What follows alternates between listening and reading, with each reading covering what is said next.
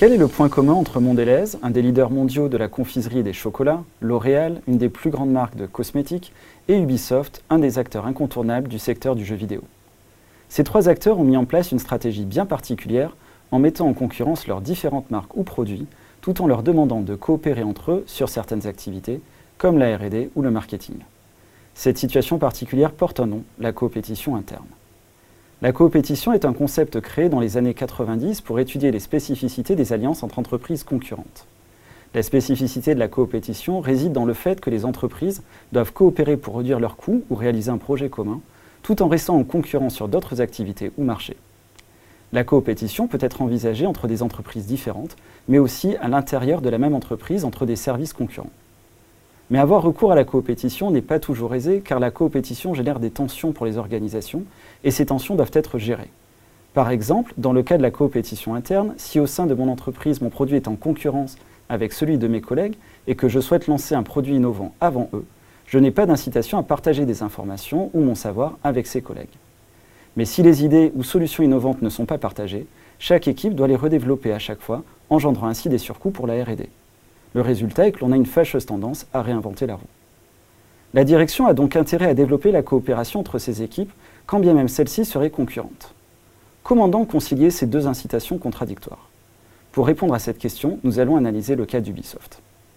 Ubisoft est le troisième éditeur indépendant de jeux vidéo au monde qui, grâce à des succès comme Rayman, Assassin's Creed ou Les Lapins Crétins, s'est développé jusqu'à atteindre aujourd'hui 15 000 employés répartis dans 45 studios autour du monde.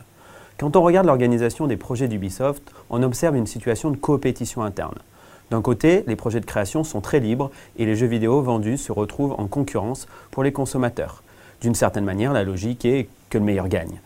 Mais de l'autre, Ubisoft incite aussi ses projets à partager entre eux. Avec l'idée, vous êtes dans la même entreprise, ça a de la valeur de partager les connaissances entre projets, vous devez donc collaborer entre vous. Mais cette situation de coopétition interne génère un certain nombre de tensions dans l'organisation. Quand un projet fait une percée technologique pour un jeu vidéo, par exemple un outil qui permet de gérer les ombres ou faire briller la mer, il est très intéressant pour l'entreprise que cette innovation soit partagée et exploitée aussi par d'autres équipes.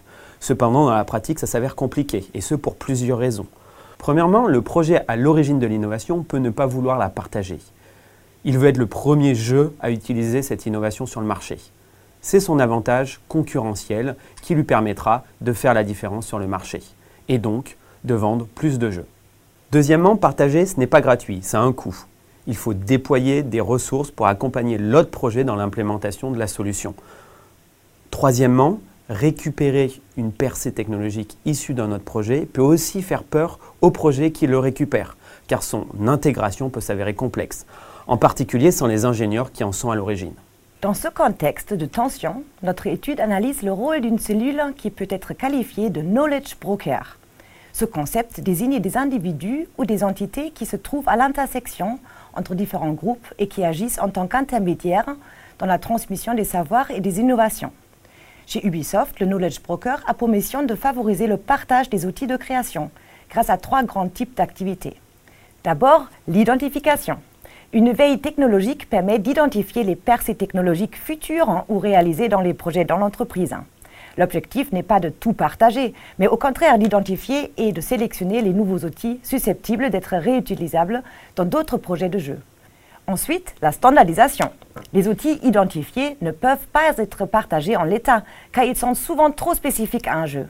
Il faut donc les retravailler, reprendre le code pour les améliorer et les rendre utilisables par tous. Enfin, la diffusion. Les outils retravaillés sont repertoriés dans un catalogue qui est communiqué à travers toute l'entreprise et la cellule met à disposition ses équipes pour en favoriser l'utilisation. Ces résultats nous amènent à plusieurs observations sur les rôles du knowledge broker dans la gestion de la coopétition interne. Premièrement, la médiation par le knowledge broker crée des délais dans la transmission des solutions internes. Ce phénomène de lagging permet au projet à l'origine d'une solution innovante de la valoriser et de la commercialiser avant les autres.